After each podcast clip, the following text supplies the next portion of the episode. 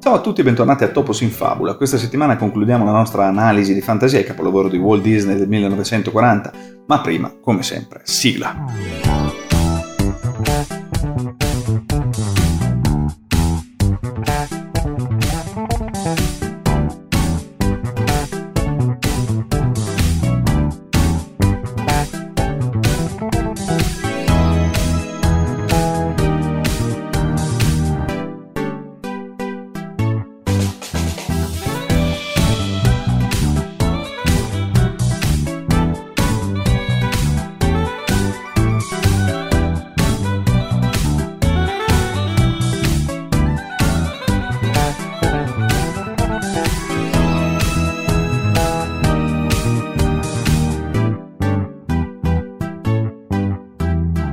La scorsa settimana abbiamo analizzato un po' in generale fantasia, questa settimana ci addentriamo a vedere nel dettaglio i pezzi, o meglio i brani che compongono fantasia. Partiamo con eh, Toccata e fughe in re minore di eh, Johann Sebastian Bach. Senz'altro la sequenza più avanguardista, eh, Disney ebbe l'idea di creare un film tridimensionale fin dalla visione eh, di A Color Box del 1935, film esperimento che combinava colori, suoni e forme. Kandinsky e Miro sono ispirazioni dichiarate per questo episodio che partendo dalle riprese di figure e strumenti dell'orchestra mostra nell'ordine proiezioni, saturazioni, forme e paesaggi riconoscibili astrazioni cromatiche geometriche, eh, fotismi per chiudersi con una cattedrale fatta di nuvole, cascate di luce e un'alba rossa davanti alla quale troneggia il profilo scuro di Stokowski, finale che prefigura il finale del film, come abbiamo detto la scorsa settimana. Il secondo pezzo, ne abbiamo parlato anche la scorsa settimana,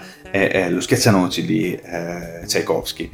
sei danze animate basate sui balletti della suite dello Schiaccianoci, eh, opera tratta da un racconto di Hoffman, noto esponente del romanticismo gotico e fantastico. Lo spirito dell'episodio riflette la matrice romantica nell'evocazione di fate, fiori, eh, piante, pesci, funghi e stagioni che ballano, contiene una danza russa, cardi e orchidee, una danza araba, le pescioline e una delle sequenze animate più celebri della storia, la danza cinese con i piccoli funghi eh, la danza cinese, come già detto nella scorsa puntata, fu aggiunta eh, su richieste espresse di Walt Disney a partire da un bozzetto lasciato da parte, mentre l'idea eh, per la danza russa eh, venne in mente ai disegnatori osservando alcuni cardi nel parcheggio degli studios. Questi dettagli aiutano a comprendere come la realizzazione di fantasia procedesse in maniera estemporanea, scena per scena, attraverso un brainstorming continuo. La suite è senza dubbio l'episodio più avulso e poetico del film, l'approccio eh, sinestesico di cui abbiamo ampiamente parlato la scorsa settimana raggiunge qui una raffinatezza mai più eguagliata specialmente nel segmento finale Balza dei Fiori dove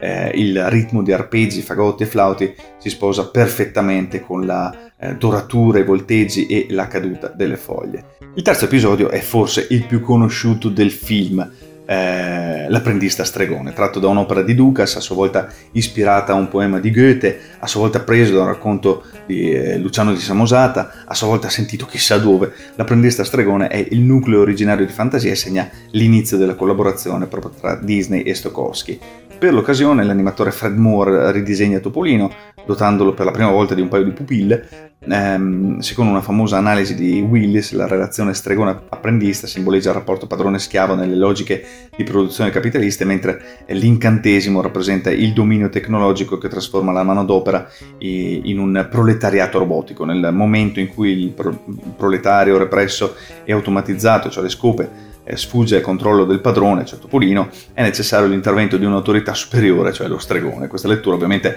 fa leva sui presupposti impliciti del testo più che sulla eh, reale intenzione dell'autore. Comunque non è sbagliato interpretare l'episodio come una satira del dispotismo aziendale se consideriamo che Yensid, il nome dello stregone, è l'esatto contrario di Disney. Siamo arrivati al quarto brano di fantasy, cioè eh, La sagra della primavera di Igor Stravinsky, realizzato in collaborazione proprio eh, del direttore dell'American Museum of Natural History e insieme a biologi, paleontologi e astronomi e dopo aver osservato iguane e alligatori trasportati appositamente negli studios, il quarto episodio di Fantasia continuò per molti anni a essere proiettato nelle scuole e nei college americani come documentario sulla nascita della Terra. Ovviamente scatenò la furia dei creazionisti, mi ricordo di averlo visto anch'io quando ero alle elementari. Ovviamente eh, farlo vedere a, a un bambino di, di, di, di, 6, 7, 8 anni eh, senza l'ausilio di un, qualcuno che ti spieghi era un po' pesantino. Ecco Me lo ricordo ancora con le, con le tapparelle semi abbassate, dentro eh, eravamo dentro dei fasci di luce del sole noi che guardavamo questi dinosauri. Vabbè.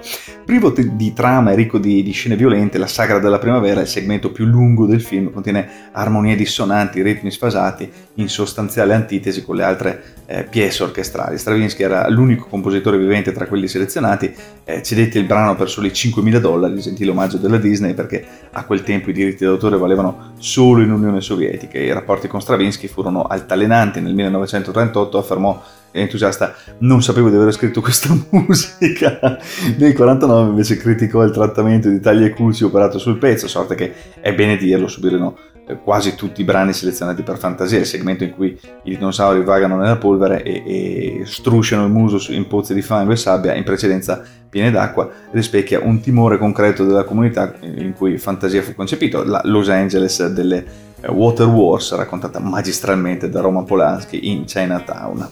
Ma non divaghiamo e andiamo alla quinta parte che compone Fantasia, che è l'intermezzo.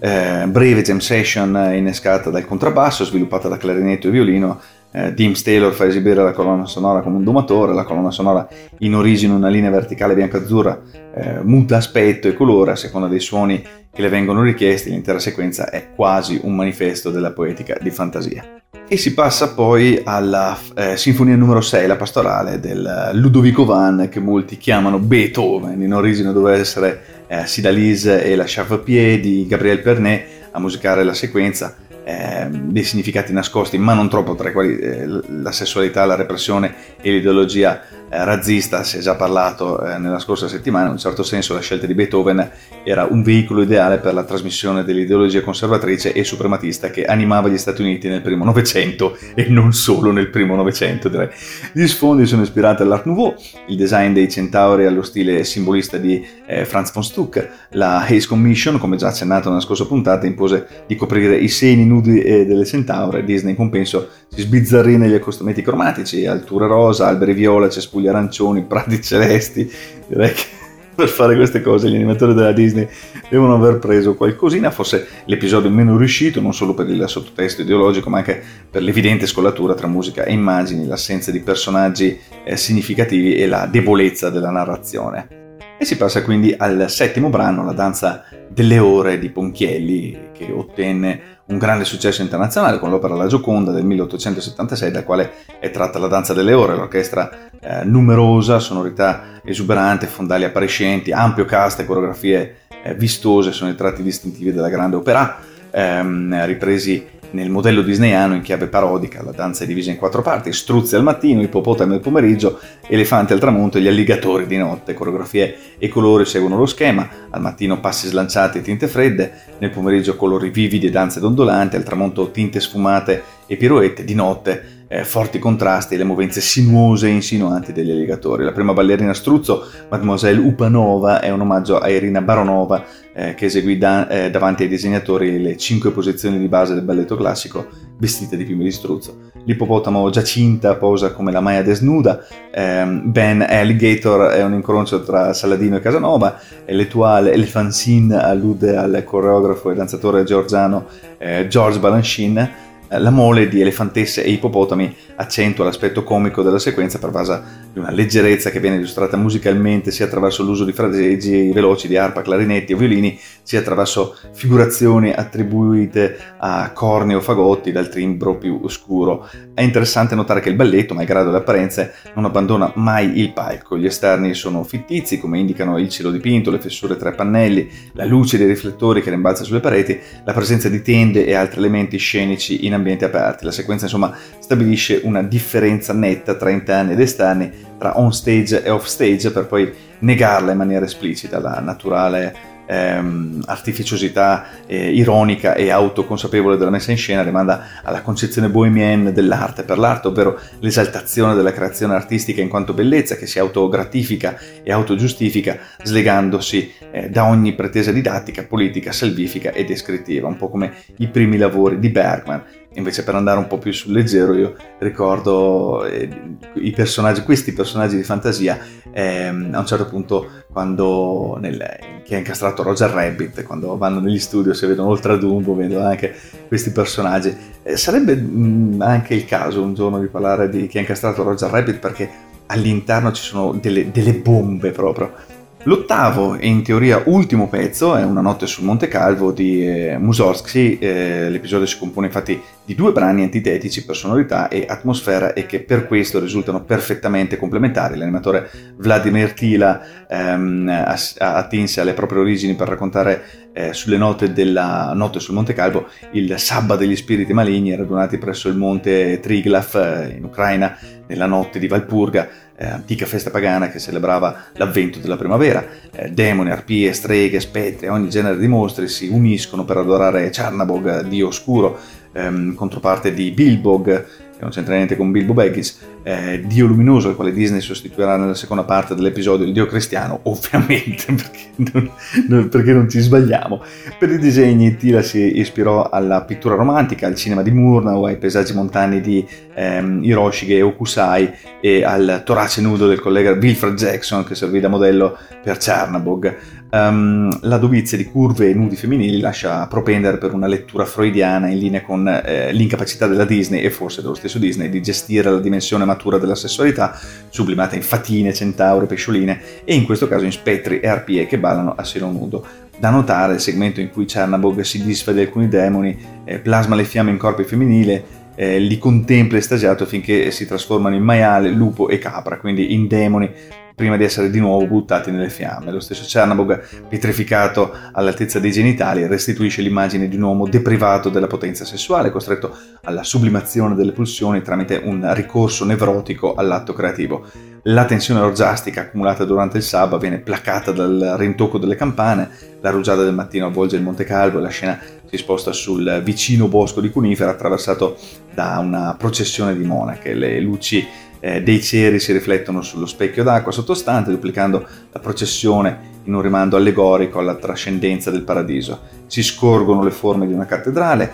e la foresta lascia il posto all'alba. Disney avrebbe voluto che la proiezione di questo episodio fosse accompagnata in sala da un'effusione di incenso. La realizzazione della sequenza richiese una straordinaria perizia tecnica. All'epoca una sequenza così lenta richiedeva infatti uno spropositato numero di disegni e la minima sbavatura nel tratteggio causava tremoli. Il risultato finale fu così insoddisfacente che Disney ordinò di rifarlo da capo a poche settimane dall'uscita. Leggero deve essere stato lavorare per Disney. Gli animatori pensarono a una gru che effettuasse una carrellata orizzontale filmando i disegni sull'astre di vetromobili, ma dopo sei giorni e sei notti di lavoro ininterrotto si accorsero di aver filmato anche i supporti tecnici che reggevano le lastre ricominciarono da capo e miracolosamente, passati indenni anche attraverso un terremoto, completarono la più lunga panoramica mai realizzata fino ad allora in un film d'animazione, regalando un degno finale a fantasia. Io vi ringrazio come sempre per l'ascolto e vi do appuntamento alla prossima settimana con una nuova puntata.